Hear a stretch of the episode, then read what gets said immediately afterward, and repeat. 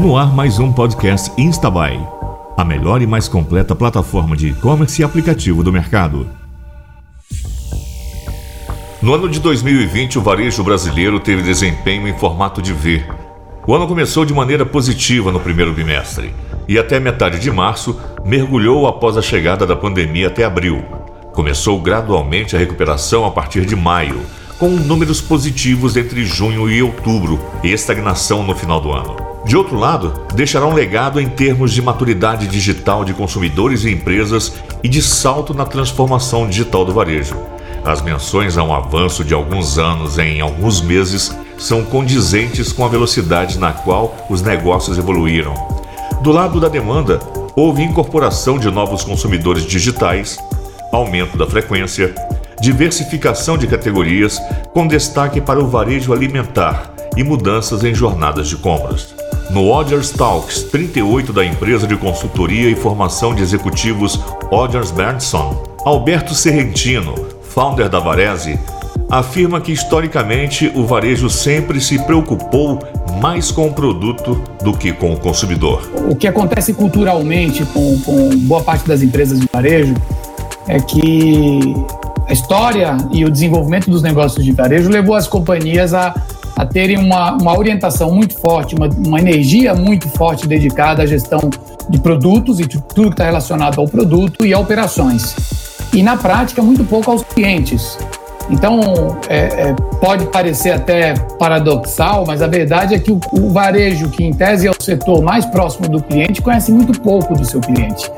Porque o varejo tem sistemas de gestão e sistemas de indicadores que trabalham o, o negócio muito a partir de médias, né? Então o varejo sabe quantas pessoas entram na loja, quantas pessoas compram na loja, quanto em média elas compram, mas sabe muito pouco sobre elas individualmente. Então é, isso faz com que de fato é, o varejo se tenha historicamente se preocupado muito com o produto e aí se defina muito a partir daquilo que vende e não daquilo que entrega como é, valor e, e, e solução, como você estava colocando para os clientes. O varejo online, tema deste podcast, vai acabar com a maioria dos modelos existentes, e isso vai acontecer por um motivo específico. Os novos consumidores estão chegando e eles já querem comprar de uma forma totalmente diferente. E ainda há muitas oportunidades para quem quer surfar nisso. Segundo Rodrigo Dantas, CEO e fundador da Vind, afirmou no Innovation Pay da Startse, os milhões de novos consumidores não se parecem com quem já compra online. Daqui 5, 6 anos, a gente vai incluir no Brasil 29 milhões, 20 milhões de novos consumidores. Vocês sabem se tem alguma marca que está fazendo algum mapa e está conhecendo esse consumidor de cabo a rabo?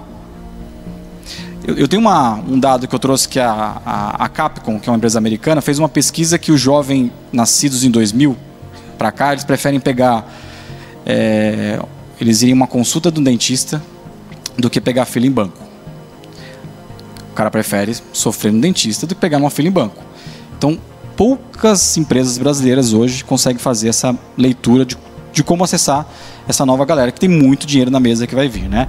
Então, a teoria, a previsão, que é uma previsão óbvia de fazer, é que eles não vão querer entrar numa fila em banco para abrir uma conta.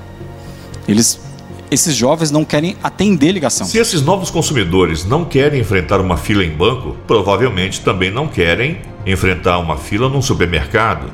São novas mentalidades e necessidades diferentes, nas quais a instantaneidade impera. A sua empresa tem que estar preparada para isso. São os novos consumidores, ou os consumidores do futuro, mas do futuro que já chegou. Quem não estiver no mundo digital ficará de fora desse enorme mercado. Mercado esse que está ansioso para consumir. Esse foi mais um podcast Instabuy, a melhor e mais completa plataforma de e-commerce e aplicativo para supermercados, hortifrutis e produtores orgânicos.